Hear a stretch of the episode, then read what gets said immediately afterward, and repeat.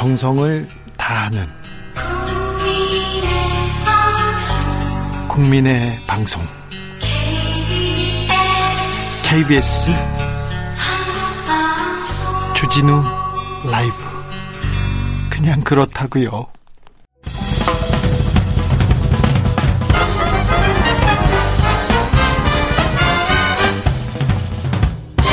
훅 인터뷰 훅 인터뷰 이어가겠습니다. 이번에는 이탈리아 로마로 가보겠습니다. 문재인 대통령이 G20 정상회의 참석차 유럽 순방 중인데요. 유럽에 도착하자마자 문 대통령은 첫 번째로 프란치스코 교황을 만났습니다. 교황 앞에서 철조망을 가지고 만든 평화의 십자가 행사도 열었는데요. 구르마 십자가, 수녀복 베개를 기획해서 큰 울림을 줬던 박용만 대표가 철조망 십자가로 다시 한번 한반도 평화를 기원했습니다. 지금 로마에 가 있는 박용만 대표 연결해 보겠습니다. 안녕하세요. 네, 안녕하십니까. 네, 회장님 지금 로마에 계시죠? 아, 로마에서 어제 파리로 왔습니다. 아, 파리로 왔어요? 이제 한국에 네. 오시는 길이군요. 그렇습니다. 오늘 비행기를 파리에서 타고 들어갑니다. 네. 로마에서 바티칸 방문해서 프란치스코 교황을 문재인 대통령이 만날 때 회장님 옆에 계시더라고요. 아, 정확하게는 면담에는 제가 동행을 못 했고요. 네. 그거는 두 분이 하시는 거니까. 네. 연당 후에 이제 그 수행원들 인사 나누고 선물 교환하고 할 때 옆에 있었습니다. 그렇습니까? 그런데 네. 평화의 네. 십자가 아무래도 분단의 상징 DMZ 철조망으로 평화의 십자가가 교황 앞에 이렇게 놓여 있을 때 이 아, 울림이 크더라고요. 이 십자가를 기획하신 주인공이라면서요, 회장님이? 네, 그렇습니다. 네. 이 철조망에는 어떤 의미가 담겨 있습니까? 철조망 십자가에는? 예, 그 제가 이 철조망 십자가를 기획하게 된 그 처음부터 간단하게 말씀을 드리겠습니다. 예. 그 대한민국의 기업인으로 살아오면서 사실 나라에 들어가는 국민 소득을 보며 그 부의 창출 과정에 저희도 참여한 것 아니겠습니까? 예. 참 그것만으로도 참 자랑이었습니다만 그러나 한편으로는 소득이 늘어나도 나아지지 않는 우리 사회의 아픔과 그늘들이 있었습니다. 네. 그것이 늘 마음을 무겁게 짓누르는 있었는데 뭐 그런 것들은 뭐 잘 아시다시피 양극화, 질병, 갈등, 빈곤, 고독 이런 것들 아니겠습니까? 네. 근데 그 중에서도 사실 한반도의 가장 큰 갈등의 아픔은 남북 대립이라고 생각을 했습니다. 그렇죠. 그런데 이 남북 대립이라는 것이 너무나도 우리에게는 매일같이 듣는 단어고 또 늘 대하던 것들이기 때문에 전쟁을 멈춘 지 참 오래됐지만 여전히 우리는 남북의 대립을 당연한 것처럼 살아왔다는 생각이 들었습니다. 예. 뭐 당연히 당연히 대립해야 되는 것처럼 뭐 어렸을 때부터 교육받고 그랬으니까요. 예. 그런데 우리의 생각과 시선을 조금이라도 한번 바꿔보자는 아이디어에서 이 프로젝트를 시작하게 됐습니다. 그 이야기는 다시 말씀드리면 네. 두 나라 다른 체제로 이미 살아가고 있는 것이 현실인데 꼭 총칼을 앞세운 대립이 전제될 필요는 없지 않겠는가. 예. 서로의 차이를 인정하고 대화를 하되 그 모든 것들을 총은 내려놓고 평화 속에서도 할 수 있지 않을까. 예. 이렇게 생각을 조금만 바꿔서 평화를 가져오자는 의도였습니다. 예. 그래서 이제 분단과 대립의 가장 큰 상징인 휴전선의 철조망을 평화를 염원하는 십자가로 바꿔서 기도와 마음을 좀 모아보고자 하는 기획을 하게 됐습니다. 네. 아, 네. 네. 아, 분단을 상징하는 남북의 대립과 갈등을 상징하는 가장 큰 상징인 철조망, 휴전선의 철조망으로 십자가를 만든다. 아, 큰 의미가 있는 것 같습니다. 저기 어, 휴전선 철조망을 회장님이 사셨어요? 예, 그거는 음, 휴전선에서 철조망이 이제 노후되면 네, 잘라내서 입찰을 통해서 매각을 합니다. 아 예. 저희가 거기에 참여해서 구입을 했습니다. 아 예. 그리고 왜 136개의 십자가를 만드신 거죠? 이제 올해 프로젝트를 하다 보니까 네. 음, 돌이켜 보니까 분단 68년이었습니다. 네. 그런데 분단 68년이 고통을 주었다면 그건 남과 북을 합쳐서 136년의 고통과 같다라는 생각에서 136개를 만들었습니다. 아, 알겠습니다. 아, 평화의 십자가 는그 로마 산티나시오 성당에서 전시회도 열렸는데 현지 사람들 반응은 어떻습니까? 네, 그 전시장이 아마 사진으로 보셨겠습니다만은 어, 네. 꽤 유명한 성당입니다. 그 바로크 성당 아주 아름다운 성당인데 네. 바닥에 네. 한반도 모양으로 십자가를 놓, 전시를 하고 중간 중간에 이제 그 촛불을 놨습니다. 예. 그리고 그 프로젝트를 설명하는 파넬이 하나 있고 이 십자가를 제작하는 과정을 담은 영상을 그 항상 틀어놓고 있습니다. 네. 그러니까 관광객들이 또 이 관객들이 오셔서 그 둘러서서 그 영상을 다 감상을 하고 예. 십자가를 보고 감탄을 하고 하는 걸 매일같이 볼 수 있습니다. 전시가 지금 진행되고 있는데요. 네. 어제도 제가 아침에 보니까 사람이 꽤 많이 둘러서 있더라고요. 예. 어, 저 사진으로만 봐도 영상으로만 봐도 울컥하더라고요. 현장에서 직접 봤으면 하는 생각이 있습니다. 우리도 나중에 볼 수 있습니까? 그 십자가를? 예, 지금 예정으로는 내년 부활절에 대중의 전시를 할 예정입니다. 네.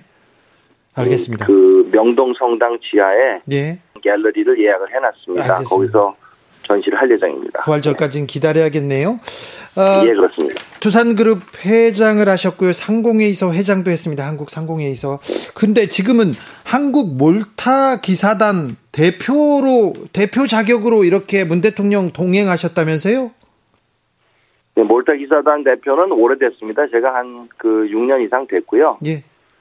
그, 이, 교황청에 이제 저라는 사람을 소개를 해야 되지 않습니까? 예, 예.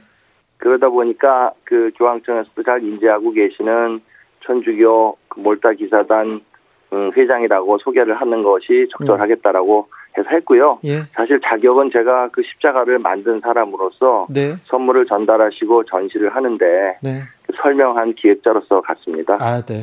저는 물타기 사단 잘못 읽어가지고 물타기 기사단 이렇게 생각했어요. 어, 회장님하고 물타기하고 무슨 상관 있지? 이렇게 생각했습니다. 어, 평소에 생각을 조금만 좀 건전하게 바꾸시면 그런 일이 없으실 아, 것 같은데. 저는 건전하잖아요. 자, 회, 자, 회장님 지난 6월에 스페인 방문 때도 문재인 대통령 동행하셨고요. 이번에도 어, 저기 대통령 동행해서 이태리에 가셨습니다. 외국에 나가 보면서 네. 한국의 위상, 이렇게 좀 달라진 위상을 느끼게 됩니까? 아, 그렇습니다. 그건 뭐, 해가 하루하루 한 해 한 해 갈수록 더욱더 그 대한민국에 대한 위상이 높아지고 있다는 거는 체감을 할 수 있고요. 네. 단지 이제 그 체감하는 위상이라는 것이 조금씩 변해갑니다. 네. 과거에는 그 기적적인 경제 발전을 이룬 나라로서의 존중을 많이 받았는가 하면 네. 요즘엔 사실은 기적적 경제 성장을 이룬 나라들이 꽤 생겼지 않습니까? 네. 중국도 그랬고 베트남도 그랬고 예. 이러다 보니까 그럼에도 불구하고 우리에 대한 존중이 아직 유지가 되고 더 이렇게 위상이 높아지는 것은 네. 그 경제 발전과 동시에 성숙한 민주주의를 우리 손으로 이루었다라는 것이 그 이유 아닌가 싶습니다. 네.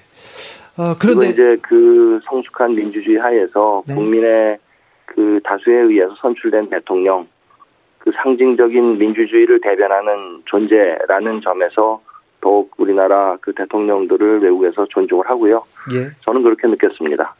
네. 그런데 언론에서 지난번에는 저 언론에서 대통령이 바쁜 기업인들 데리고 이렇게 외국에 거의 좀 끌고 다닌다 이런 식으로 기사가 났더라고요. 네, 그런 기사를 보면 참 안타깝죠. 저도 상임회장을 하면서 정말 그 순방에 많이 동행을 했거든요. 예, 예. 근데 옆에서 보면 그 어느 대통령이든 상관없이 정말 저 일정을 어떻게 다 소화하나 싶게 일정이 많습니다. 네. 그리고 곁에서 뵈면 조금 짜투리의 시간이 나서 이렇게 좀 쉬시면 좋지 않을까 싶어도 그 짜투리의 시간에 뭐 하나라도 더 해야 된다는 그 책임감 이런 게 느껴집니다. 그러다 보니까 옆에서 보는 사람들은 참 아슬아슬합니다. 네. 그 연령들도 있으시고 한데 네. 그렇습니다. 그 정도라 이 기업인의 한 사람으로서 보면 사실 우리 기업인들이 나가서 그냥 명함 들고 가서 상대국의 뭐 중요한 사람을 만나달라고 그러면 그 쉽게 만나 주겠습니까? 아 예. 그렇지만 대한민국의 대통령이 온다. 그러면 이 국제사회에 이미 그거는 고착화된 이미지가 있습니다. 대한민국에 순방단이 오면 기업인들이 반드시 상당수가 온다. 비즈니스를 할 기회다라는 게 이미 정착이 돼 있습니다. 네. 그때 같이 나가면 미팅도 훨씬 수월해지고 네. 사람을 만나는 것도 훨씬 수월하고 네. 또 상대 입장에서도 그렇지 않습니까? 네네. 그냥 전화하고 찾아오는 기업인과 그렇죠. 음. 국가 원수를 동행해서 오는 기업인은 첫 대면부터 일단 신뢰라는 면에서 달라지지 않겠습니까? 네네. 알겠습니다. 그러니까 그 좋은 전통이고 좋은 프로그램이라고 생각을 합니다. 알겠습니다. 언론에서 좀 네. 한쪽 눈으로 좀 쳐다봤군요.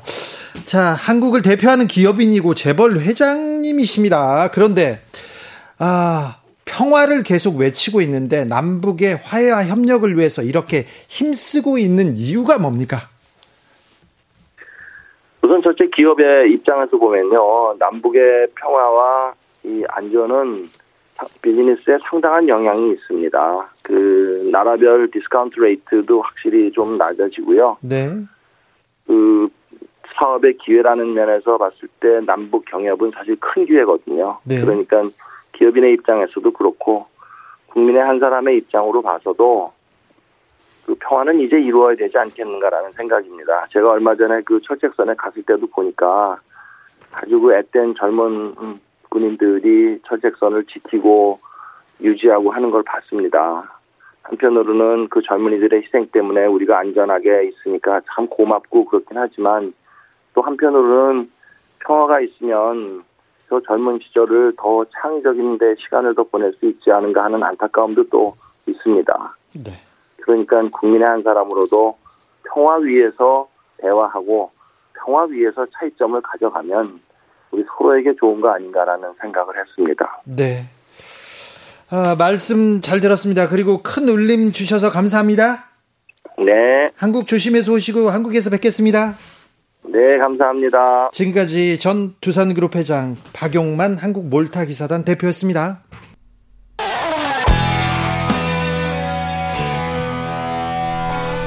스치기만 해도 똑똑해진다. 드라이브 스루 시사 주진우 라이브.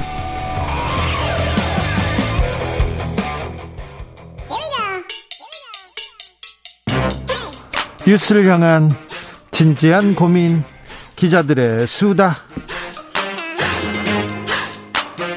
라이브 기자실을 찾은 오늘의 기자는 은지옥이요. 시사인 김은지입니다. 오늘 준비한 뉴스부터 가볼까요? 화천대유 50억 클럽 기억하시죠? 기억하지요. 네. 박수영 국민의힘 의원이 국감장에서 얘기했는데, 오, 그분들이 계속 나오고 있습니다. 네, 그렇죠. 화천대유에서 50억 원을 받기로 약속했다. 이런 명단이라고 해서 박 의원이 공개한 바가 있는데요. 네. 모두 6명 이름이 있었습니다. 예. 권순일, 박영수, 곽상도, 김수남, 최재경 이렇게 전 전현직 법조인들이 있고요. 네. 그리고는 홍땡땡으로 표시된 사람이 있었거든요. 홍땡땡만 이렇게 이름을 가렸더라고요. 네, 실명이 폭로된 사람들은 모두 사실무근이다. 이렇게 강하게 반발했고요. 예. 다만 말씀처럼 홍땡땡이라는 인물은 누군지 밝혀지지 않아서 예. 뒷말만 무성했습니다. 네. 그런데 이제 관련된 보도가 나오기 시작했는데 언론사 고위 인사인 홍 모 씨가 김만배 전 머니투데이 부국장이자 화천대유 대, 최대 주주인 와 함께 50억 원이 넘는 금전 거래했다 이런 내용이거든요. 그러니까 홍 씨가 김만배 씨하고 지금 50억 원이 넘는 금전 거래를 했다는 것을 검찰이 확인했죠. 네 그렇습니다. 홍 씨는 김 씨가 일했던 언론사 직장 상사였다라고 하는데 네. 아주 이례적인 상황이라고 할 수 있습니다. 회사 사장하고 회사 회장이잖아요. 예 정확하게 직책이 나온 바는 없고요. 네, 언론 사주다 이렇게 알려져 있습니다. 선배하고 회사에 선배하고 50억 넘는 돈 거래를 해다 하다니 어우 네 이게 무슨 일이지? 네 주진우 진행자와 제가 오래 알고 지내던 사이고 치즈도 많이 같이 했지만 네. 돈 거래를 한 적이 없지 않습니까? 나 50억 원만 꿔줘. 5만 원도 어려울 것 같은데요. 네, 알겠어요. 네, 그럼 5만 원 줘. 네. 네. 네, 지나가면서 그런 말씀 많이 하셨죠. 하지만 네. 제가 정말 드린 적은 없는데요. 네. 정말 이례적이고 상상할 수 없는 관계라고 할 수 있는데 아니 언론사에서 50억을 이렇게 빌려주고 선후배간에 이런 이런 데가 어디 있습니까? 네, 게다가 경향신문 보도에 따르면 홍 씨는 2019년 무렵부터 총 3번에 걸쳐서 차용증을 쓰고 김만배 전 부국장으로부터 돈 빌렸다라고 하는데 그때가 하필이면 화천대유가 대장동 사업으로 배당 수익을 거두기 시작한 때라서 더욱더 눈길을 끌고 있습니다. 자, 언론사 선후배끼리 수십억 원의 돈 거래를 한 이유. 자, 한 거는 맞죠? 그렇죠. 이제 그렇게 이제 검찰에서 보고 있고요. 네. 이제 그 부분을 밝혀내는 게 핵심이라고 합니다. 네. 물론 해당 명단과 지금 해당 그 홍 씨가 이름이 나오고 있는 홍 씨가 같은 사람인지도 검찰이 확인을 하고 있다라고 하는데요. 네. 이제 그럴 가능성이 아주 높아 보입니다. 그래요? 예, 아무래도 이제 비슷한 같은 예, 성을 가지고 있고 게다가 지금 화천대유 50억 클럽과 관련돼 있는 돈 이야기가 있기 때문에 검찰은 그렇게 강하게 의심하고 있다라고 하는데요. 자, 홍 씨 측이나 김만배 씨 측 뭐라고 합니까? 그러니까 돈 빌려준 거고 개인적으로 돈이 오고 간 사이에서 일은 알 수 없다 이렇게 이야기하고 있습니다. 돈 거래는 있었지만 잘 모른다 이런 얘기합니까? 네, 사적으로 썼고 다 빌려주고 차용증 썼다. 그러니까 이것은 딱히 문제가 안 된다 이런 취지의 해명을 하고 있는 건데요. 네. 그럼에도 불구하고 너무나 이례적이라서 사실 더 수사가 필요한 상황으로 보입니다. 자, 그러면 자 홍땡땡 이분이 장자연 씨 사건에 접대를 받았다고 이름을 낸 사람하고는 같은 사람이죠? 그 부분도 확인을 해봐야 될 것 같습니다. 그래요? 예, 검찰 수사가 진행되고 있으니까요. 예. 언론사 선후배끼리 50억 원 넘는 돈 거래를 했다. 이걸 어떻게 받아들여야 될지. 김만배 씨는 아무튼 50억 클럽 부인하고 있습니다. 네, 이 의혹 자체를 김만배 전 머니투데이 부국장은 아예 부인을 하고 있는 건데요. 하지만 관련자 다른 사람들은 또 그런 관련된 취지의 진술을 검찰 가서 했다라고 합니다. 남욱 변호사는 검찰 조사에서 두 명에게 돈이 실제로 전달됐다. 이런 취지의 진술을 했다라고 알려져 있는데요. 네. 그 중에 한 명이 곽상대 의원이고요. 네. 나머지를 검찰이 언론사 간부 홍 씨다 이렇게 의심하고 있습니다.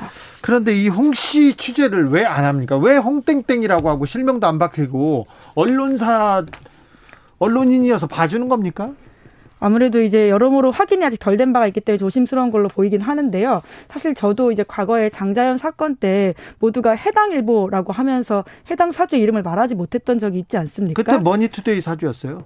아, 아니요. 그때 조선일보. 아, 조선일보. 아, 네. 조선, 아, 그 당시는 그리고. 이제 해당일보라고 해서 네. 해당일보 해당 뭐 그 언론 사주 이런 식으로 이름이 나가고 세상이 다 아는데 네, 언론사에서는 조선일보 어, 네, 방 사장 얘기를 안 했죠. 네, 실제로 그때 조선일보가 모두 고소해서요. 예. 고초를 겪은 사람들이 있습니다. 그렇습니다. 네, 그러다 보니까 아무래도 좀 조심스럽게 접근하는 측면들이 크고요. 그 이후에 아무튼 그 머니투데이 홍 모 씨가 장자연 사건에 관여했었는데 그때도 이름을 안 썼는데 지금도 안 쓰고 있습니다. 아무튼 홍 씨에 대한 취재는 왜 안 하는지 모르겠어요.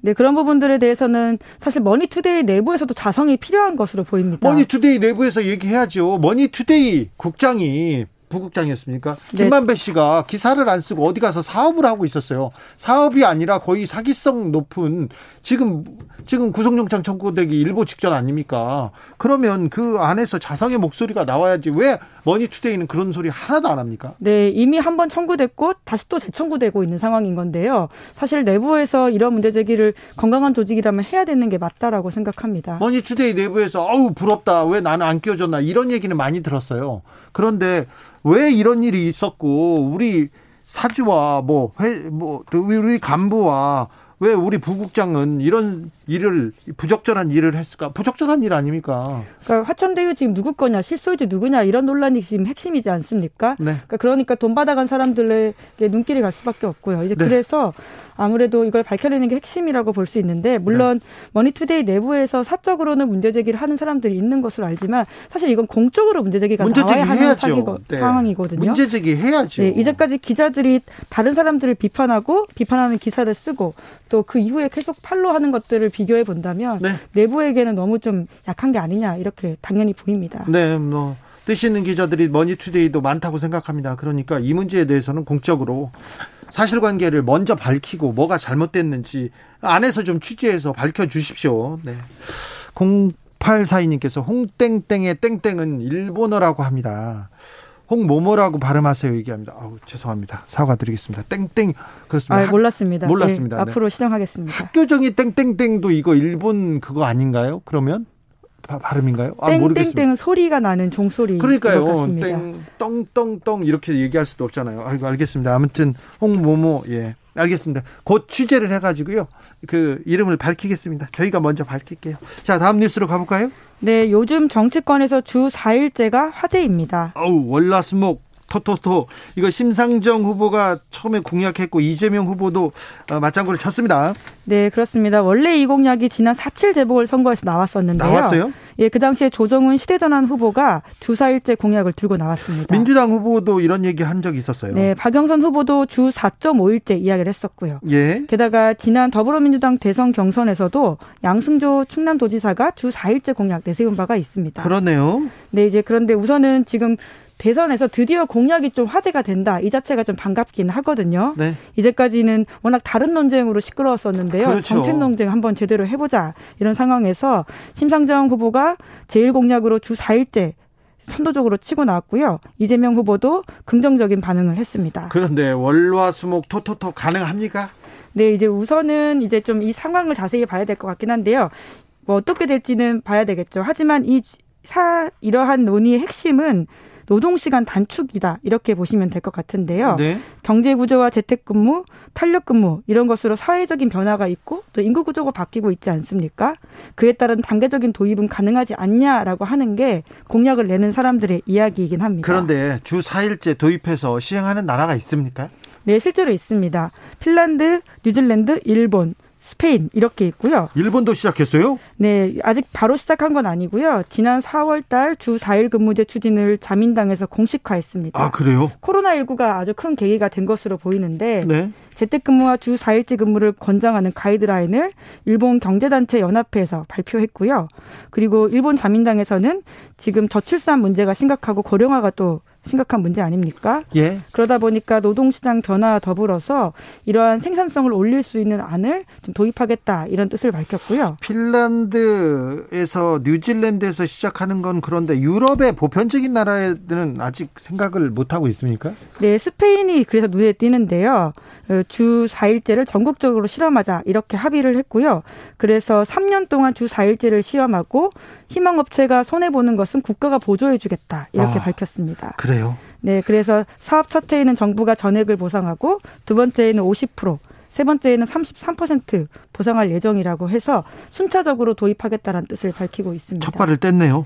그렇죠. 월화수목 토토토 가능할지 어우 7482님 놀고 먹는 게 어딨냐 망한다 이렇게 얘기하는데 주 5일째 시작할 때 언론사 선배들이 얘기하더라고요. 야, 이런 망해, 나라 망해, 이렇게 얘기했는데, 나라 망하지 않고 잘 굴러가던데요. 그런데, 아무튼, 이 노동, 노동, 그리고 또 우리나라 사람들은 일을 많이 하지 않습니까? 이거 효율적으로 일을 잘해서 노동 효율을 높이면 이것도 가능할 수도 있습니다. 아무튼, 아, 좀 이 공약에 대해서 많은 논의가 있으니 우리도 조금 고민해 볼 단계가 되기는 한 것 같습니다. 자, 마지막으로 만나볼 뉴스는요? 네, 페이스북이 회사 이름 바꿨습니다. 메타로 바꿨더라고요, 메타. 네, 3차원 가상세계 의미하는 그 메타버스에서 따온 메타인데요. 네? 페이스북이 만들어진 지 17년 만에 처음 있는 일입니다. 왜 좀 페이스북이 요새 조금 좀 논란이 되고 있지 않습니까? 허위 정보 유포 방조했다, 내부 고발이 나와서 이런 것 때문에 조금 이렇게 분위기를 바꾸려고 하는 건가요? 네, 그런 이야기들이 많고요. 그런 해석이 실제로 미국에서 나오고 있습니다.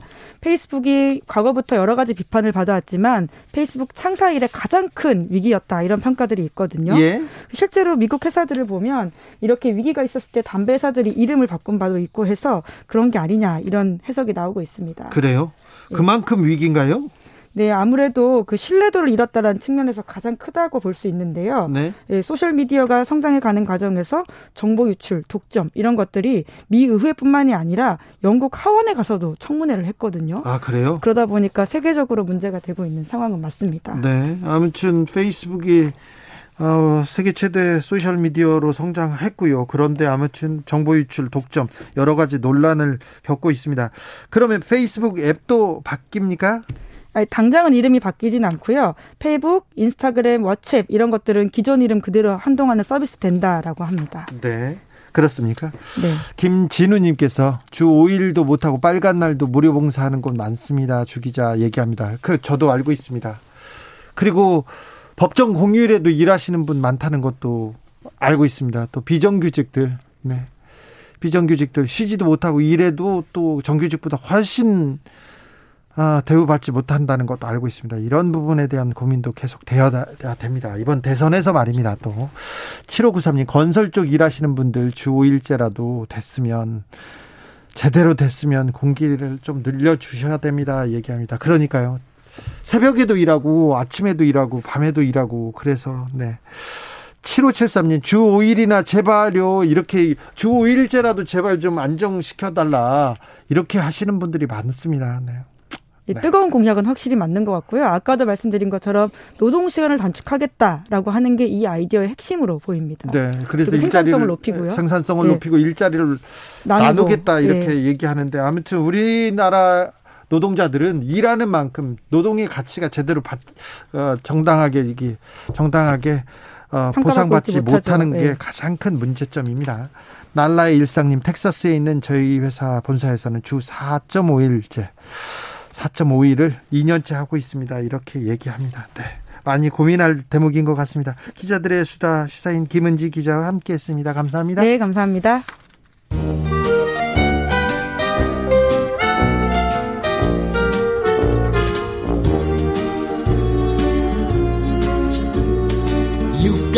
민생이 먼저다 함께 잘 먹고 잘 사는 법 찾아보겠습니다. 생, 민생과 통하였느냐 생생민생통 선아 민생생각 안진걸 민생경제연구소장 어서 오세요. 네 안녕하십니까. 아이고 KT가 사고가 나가지고 우리 예. 소장님이 더 바쁘셨어요. 예 지금 오늘 하루 종일 KT가 제대로 보상안을 내놔야 된다 촉구를 했습니다 지난 네. 주말. 그런데 지금 아마 우리 방송 들으신 분들 중에도 지금 KT 들면 본인은 휴대폰을 KT를 안 써도 네. 사무실 인터넷 KT 써가지고 애먹은 사람. 그런 사람도 있겠죠. 제가 그렇습니다. 아, 그렇습니까? KT 인터넷 가입자가 1,750만 명이고 휴대폰 가입자가요. 네. 나머지 인터넷 회선까지 이번에 피해자가 한 3,500만 원으로 추정이 됩니다. 네. 근데 개인 천원 소상공인 8, 9천 원으로 발표가 됐습니다. 아, 발표했더라고요. KT는 최선이라고 하지만 자, 애청자 여러분들께서도 지금 화가 나신 분이 많을 겁니다. 네. 왜냐하면 갑자기 인터넷이 안 되고 휴대폰이 불통이 되고 특히 인터넷이 안 되니까 휴대 그 그거 있죠.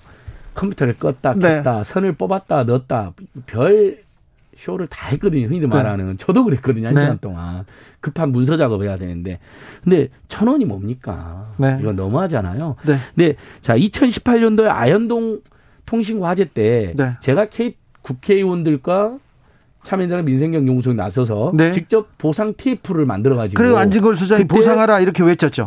하루 20만 원 네. 상인들에게 네. 그리고 최소 보상 기, 날을 이틀로 했습니다. 그래서 최소 40만 원, 많게는 120만 원까지 지급이 됐습니다. 네. 그리고 한 달치 요금 감면이 있었습니다. 네. 이용자들에게 피해 이용자들에게. 근데 이번에는 하루 하루치도 안 됩니다. 15시간에서 개인 1,000원, 소상인 8, 9천 원인데 캐틴 최선을 다했다고 하죠. 물론 역사적으로 보면 예전에 SK텔레콤 LG 플러스가 통신사고 있을 때보다는 좀 더 적극적인 건 사실이에요. 빠르고. 그런데. 근데 금액이 너무 작습니다. 네. 그때 아현동 때 이틀치를 보상해 줬거든요. 하루 네. 피해자들에게도. 저는 예를 들면 개인들에게는 이틀치 요금, 소상공인들에게는 최소 보름이나 한 달치 요금은 감면해 주는 게 맞다. 네. 그리고 특별한 피해가 입증되는 분들은 어떤 분들이냐면 강의하는데 중강의 갑자기 끊어져 버린 거예요. 아, 네. 강사 학생들이 당했을 그 피해를 생각해 보세요. 한 시간 동안 결제가 안 된 소상공인들. 0798님께서 포스기가 포스기 안 돼가지고 40만 원짜리 결제를 못했는데 7천 원 준다네요. 5405님 그날 늘 들르던 방앗간에서 커피 한 잔 1,500원을 현금 1,500원 현금이 없어 가지고 난감했던 기억이 납니다. 예, 네, 그렇습니다. 그러니까 뭐 제가 좀 난감했던 건 참을 수 있는데 그런데 너무 보상금이 작다는 것이고 네. 저는 그래서 이 총 보상 규모가 400억이라는데요. 그럼 KT 작년 올해 영업이익이 1조 안팎입니다. 영업이익에 비해서도 너무 작잖아요. 음. 이건 올려야 돼요. 그래서 제가 네.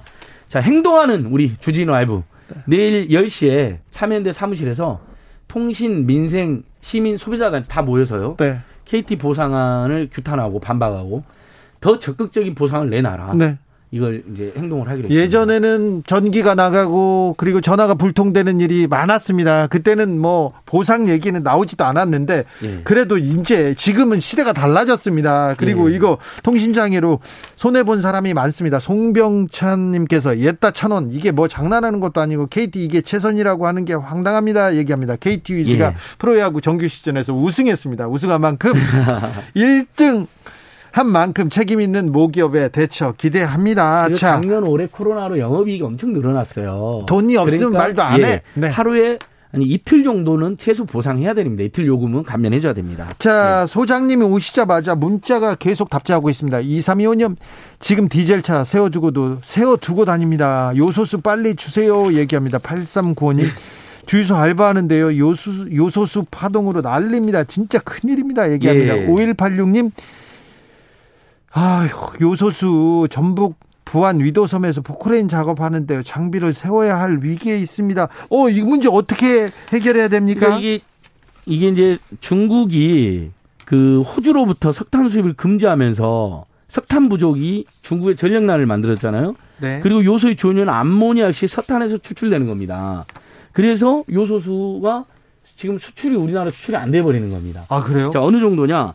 근데 이건 옛날 디, 이제 주 디젤 차에만 적용이 되거든요. 네. 근데 옛날 디젤 차는 이게 없었어요. 근데 네. 환경 때문에 이게 의무화됐는데 네. 현재 디젤 하면 330만 대 중에 60%는 200만 대 정도가 이른바 질소 산화물 저감 장치인 SCIL이 장착돼 있고 그것은 요소수가 반드시 필요합니다. 네. 요소가 없으면 차량이 운행이 안 된대요. 네. 저도 디젤 차량 이제 운행하는 사람한테 물어보았거든요.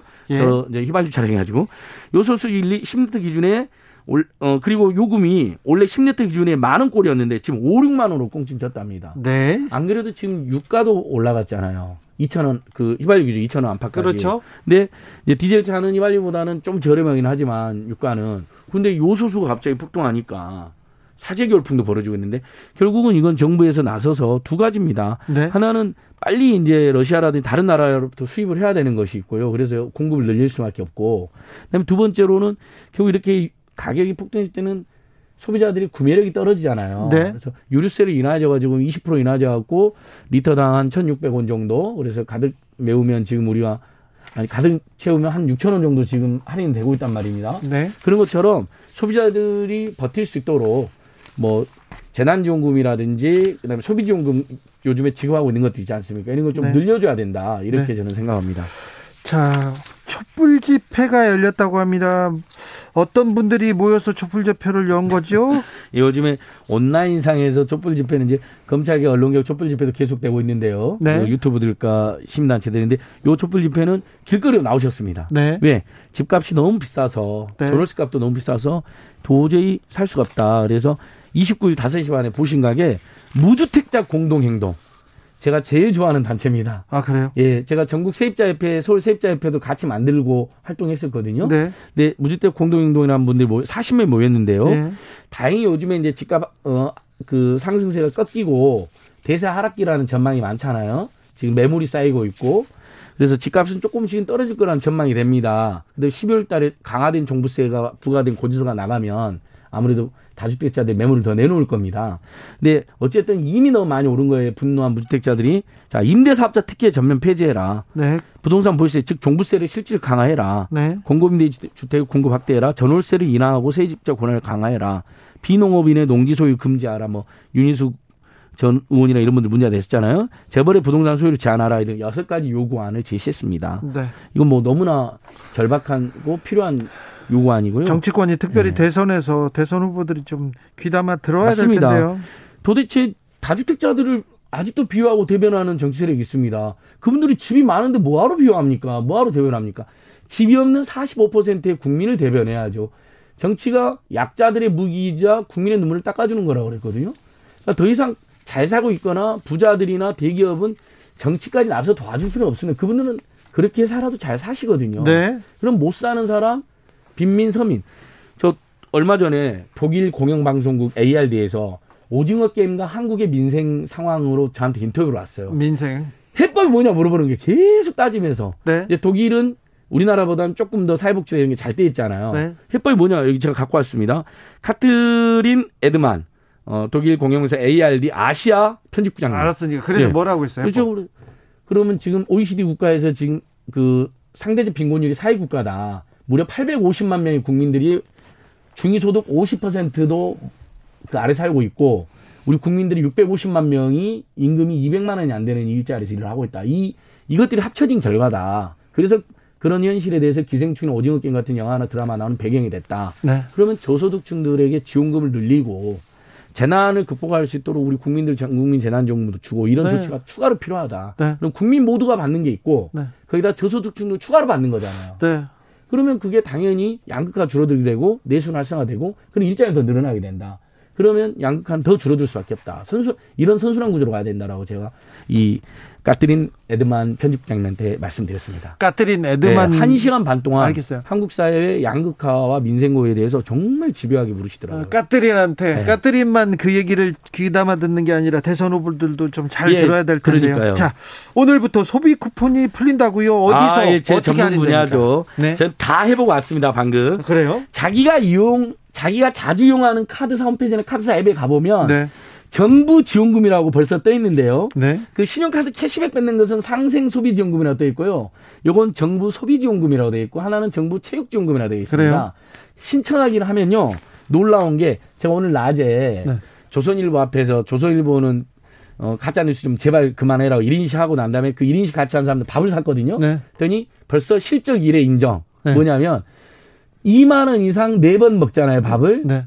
뭐 술이든 커피든 그러면 만 원을 네 번째 돌려주는 거예요. 그래요? 그러니까 8만 원이나 10만 원 썼다 네번 네. 써서 그럼 만 원 돌려주기 어, 얼마나 10% 큰... 이상이네요. 자, 자 상생... 신청만 하면 됩니까? 예, 신청만 하면 됩니다. 상생 소비 지원금은 4분의 2분기보다 어찌됐든 더 써야 되잖아요 카드를. 네. 그래서 과소를 부추긴다는 지역도 있고 달성이 너무 저 실패했어요.